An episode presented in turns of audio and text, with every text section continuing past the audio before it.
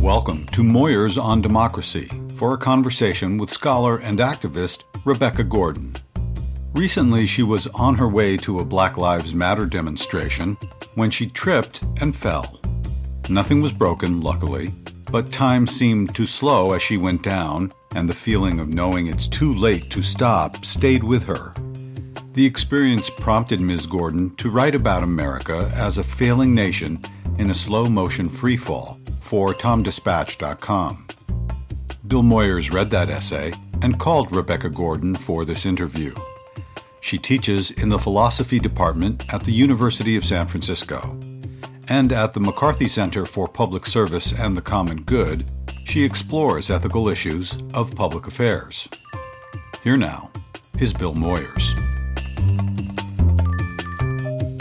Hello there.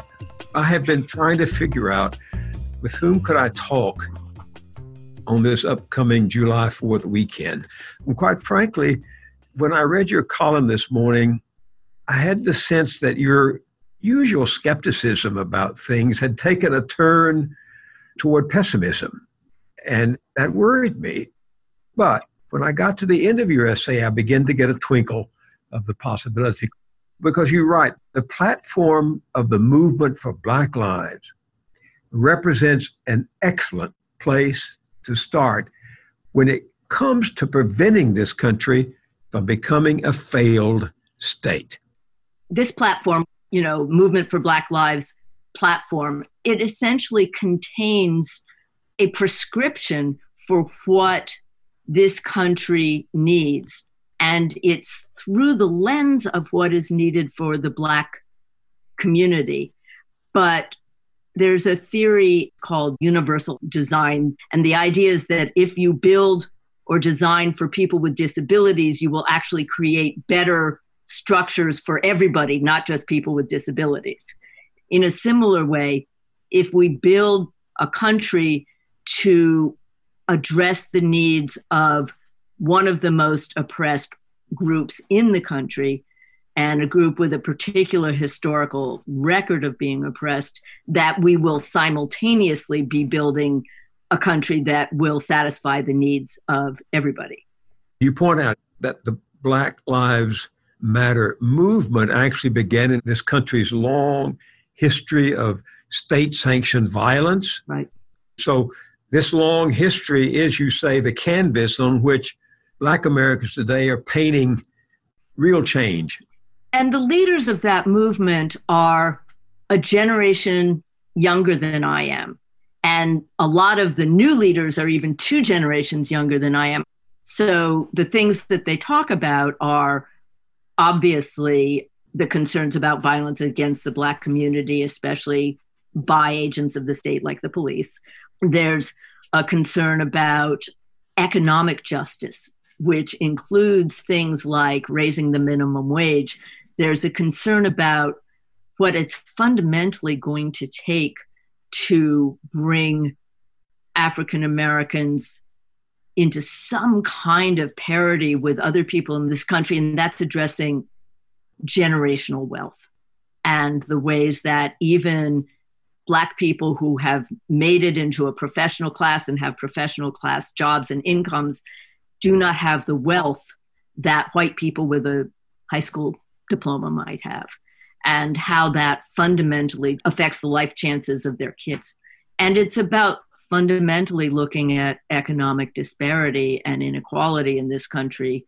I don't have to tell you how much we have seen the acceleration ever since the Reagan administration, but certainly with the last two Republican administrations, just a massive transfer of wealth from people with very little to people who already have more than they could ever possibly enjoy in their lifetimes. You say you studied theology and ethics in, mm-hmm. at the graduate level. So did I. And my question is what do you think theology and ethics have to say to us today to the present crisis you described so well in your column this morning? So, I'm a nice Jewish girl who goes to an Episcopal church to give you sort of a place where I am. And it happened that my partner is a cradle Episcopalian, so she was raised in the church. So we, about 20 years ago, started going to a little church in the mission. So to get to your question, what I decided is, you know, the divine is way too large to be contained in a single human symbol system, but that each one of those systems has its very rich particularities that are valuable. So I decided to go as deep as I could into this way of understanding the world that is Christianity. And so when I think about the Black Lives Matter movement, I don't know if you've read James Cone, but a very close yeah. friend of mine. He is generally recognized as the founder of Black liberation theology. Yep, wonderful. So back in 1968, his central insight is that the gospel is about the incarnate God who puts God's self in solidarity with people who are struggling for liberation. And at that moment in US history, that was the Black Power movement. And I would say at this moment in US history, the Black Lives Matter movement and all that it indicates, not that that's the only struggle by any means, but if we believe in a God who is present in some way in history, that is where the divine is moving in reminding the world of what liberation can look like and what we're called to be and do. So that's part of what I would say. In your essay this morning, a century of violent, indeed murderous, policing of Black and other marginalized communities that's made this country's use of state violence profoundly illegitimate. And suddenly, all over the country, blacks and whites, yep. browns, yep. and women, Latinos, and are realizing that this has been something that's been like the ocean around us. We swim in an ocean exactly. of sanctioned violence. Yeah. And I think there's something about this younger generation that is no longer willing to accept that that is the way it has to be. That when they get the talk from their parents, their reaction is, yes, of course, I will always say, yes, sir, to the policeman. But it is also, no, this is not an ocean I want to live in. We need to clean this ocean up. Why now? Why now? So I think partly, frankly, it's because people are not in school and are locked up in their homes and that they literally have more time on their hands. So that people who might not have chosen to be physically in the streets, they might have had feelings of support in their hearts or their minds, but wouldn't have actually gotten out they have nothing else to do. so part of it is that that becomes a more attractive activity. I like to think, as somebody who teaches, that some of it is actually people of my age and people 20, 30 years younger than I am who have been there in classrooms around the country, encouraging their students to actively interpret their own worlds and to think that they have a right to respect, to dignity, and to demand it. I mean, the last time I experienced something like that was probably in the 1970s at the height of radical feminism, when suddenly in my world, everybody was saying, How would we re understand the world if we were to understand that women are human beings? what would that one radical fact mean in the way that we should construct the world? And I can't tell you. I mean, the women's liberation movement saved my life. It took me from someone who fundamentally believed that because of my genetic and physical makeup, I was inferior to half the human race or to a part of the human race, to a person who thought that you could break the whole world open and understand everything differently. And this is what I think is going on now for these young people. They are experiencing a moment in which everything is up for grabs. And you know that when those kinds of moments happen, a form of creativity can be unleashed that is really beyond what you might expect. That's really extraordinary you're describing uh, what the geologists might call the moment of Krakatoa. There you go. Or the moment of Vesuvius. Right. Uh, when all of a sudden underground forces that have been invisible explode. Yeah, exactly. Not painlessly, not without no. destruction.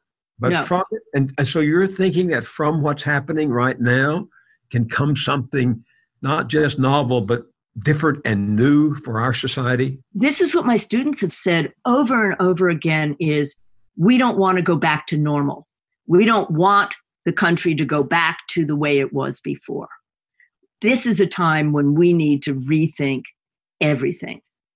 And I think that we are at a time when the combination of the pandemic and what's looking to be a very, very deep recession and the Black Lives Matter movement, those three taken together create an opportunity to talk about what would it look like to do things genuinely differently. And of course, it's not going to be perfect and it may turn out to be incremental and it may not be what one would hope for. But I feel like this is the first time in a very long time that you see people, you know, serious journalists asking about, you know, couldn't things be genuinely radically different? I'm Bill Moyers, and I'm talking with Rebecca Gordon about imagining a new America. Your essays convinced me some time ago that you think a lot and think hard about what it means to be a citizen yeah. and a patriot in this republic of ours. Have you lost faith in the basic integrity of our electoral process? Because in the past 10 years, 25 states have imposed new restrictions on voting. This troubles you, doesn't it? Oh, it troubles me tremendously. And I'm not going to argue that the electoral process is the only way in which citizens can and should participate in our governments. I think there are lots of other ways that we participate, whether it's on the streets or through organizing, through building organizations that have the power to affect what government does. All of those things are important. But when people in my lifetime have died for the right to vote, I'm not going to kick that to the curb and say, well, I don't care about that. I, you know, I, electoral organizing is not my favorite kind of organizing because you have to touch many, many, many people very lightly rather than touching a smaller number of people um, more profoundly. But in 2016, my partner and I spent two months in Nevada working with Unite Here, which is the hospitality workers union and is one of the most effective unions at organizing, especially recent immigrants, women of color, and they run the best electoral campaigns I have ever seen in terms of not wasting people's time and in terms of effectiveness.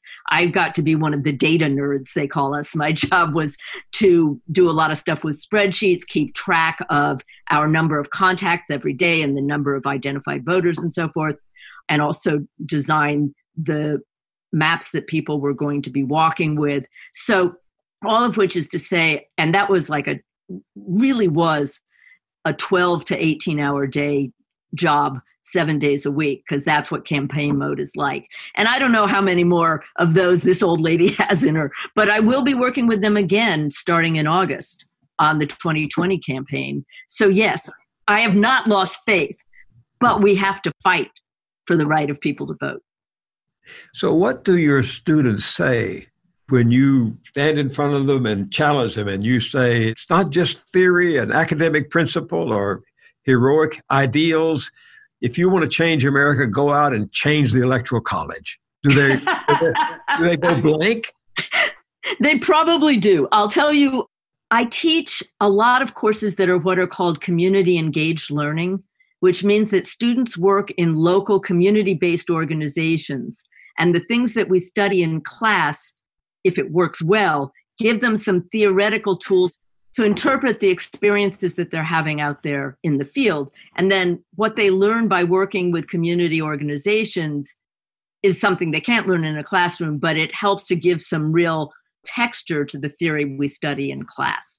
So that's the place where I start is you've been working with Unite Here as they've been boycotting, encouraging people not to stay at the Marriott Hotel, for example. So, you know, and you've learned how to use a bullhorn and how to hand out flyers to people who don't want them. And what's really great is that where I teach, the University of San Francisco has one of the most diverse student populations in the country.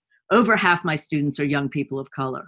A lot of them are Latinx or African American, a smaller number, Filipino, many students from a variety of Asian communities, and then a good sprinkling of people from other countries, which is great because it gives more perspective.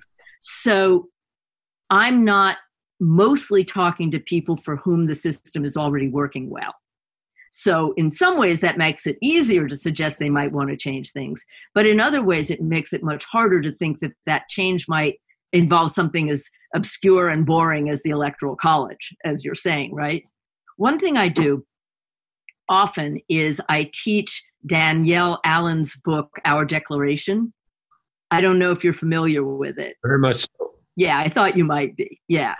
And it's really great because a lot of them are skeptical and don't even buy her argument that this is a document they can actually take for themselves and find useful for themselves. But the conversations that we have in that context are really, really interesting.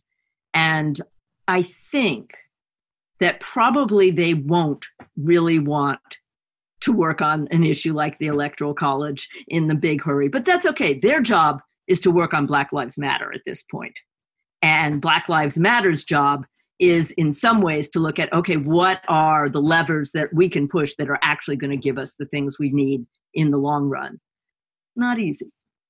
Do you ever tell them now that sooner than later they've got to leave the streets, as inspiring as that action is, and go to Nevada mm-hmm. and organize data Oh yeah, and, they know that. And knock they, on doors like you have done, doing what's necessary to elect somebody to office. Oh yeah, of course, absolutely. And you know, the thing is, it's so interesting. Before 2016, they could not be bothered to vote. I taught the day after Trump was elected, and I had a student literally in my arms crying because she was so terrified about what was going to happen to her family under African American? She was an immigrant, actually, and her parents were undocumented. And she was just terrified. And a young man came up and asked me, a young white guy who had sat in the back of the row and was kind of, you know, your basic C student. He's on the baseball team, nice guy, but, you know, not really engaged. And he, after the class, he said, You know, I don't want to insult anyone, but can you explain to me why that girl was crying. And I said, Well, did you vote? And he said, Well, no. He said, You know, my life is set out. When I graduate, I'm going to go to work for my uncle in this hotel, and I'm going to have, you know, everything is all set for me. And really, who's president of the United States doesn't make any difference in my life. And I said to him, Well, in her life, it makes all the difference. And I tried to explain to him why that might be. And it was the first time he ever thought about voting. But I have to tell you, the next midterm election in 2018, different group of students, but you know, basically the same sort of you know, the same demographic bunch, they were all about the election. They were registering to vote, they were out on campus registering students to vote. They were all about it. So my feeling is that the election of Trump actually was the first time ever that some of these students saw that who you vote for matters. And the other thing that I'm realizing is these students I'm teaching now, in their formative years, there was a black man who was president of the United States. And that, in a sense, was their picture of a normal president. So let me play for our audience something Donald Trump said in 2019 in a speech to young conservatives. And then those illegals get out and vote because they vote anyway. Don't kid yourself. Those numbers in California and numerous other states, they're rigged. You got people voting that shouldn't be voting.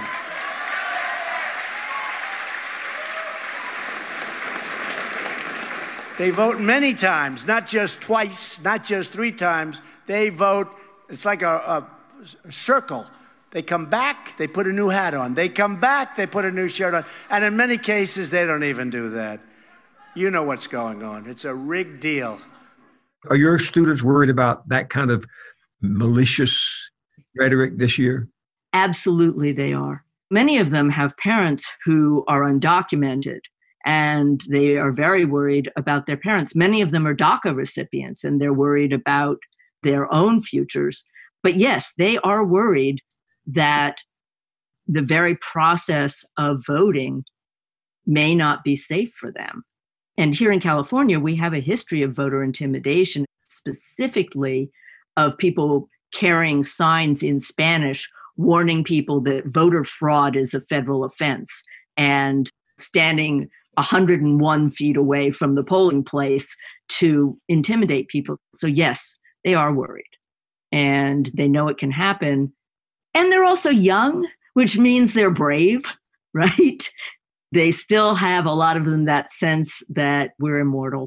I don't know how old I was when I first realized that wasn't true. Probably 20, 22, but a lot of them are younger than that. So they're still immortal. So they'll do things even if they're dangerous. How are you going to advise them to celebrate the 4th of July? I might tell them to read Frederick Douglass's famous address about the 4th of July, in which he argues that this is nothing for him and his people to celebrate. What I am trying to do is educate people to believe that it is important to be citizens citizens of the country they live in, but also citizens of the world. And that if they want to spend their 4th of July thinking about what does it mean to me to be a citizen? What do I have to think about? How do I have to act? I think that's a great way to celebrate the 4th of July. And maybe some decent coleslaw. Well, I wish you and your partner a wonderful 4th of July. Thank you very much for sharing your time and your insights with me. Oh, Bill, thank you. This was wonderful. I really enjoyed it. Thanks for listening to Moyers on Democracy. Until next time, read Frederick Douglass's famous speech, What to the Slave is the Fourth of July, and more on James Cone at billmoyers.com.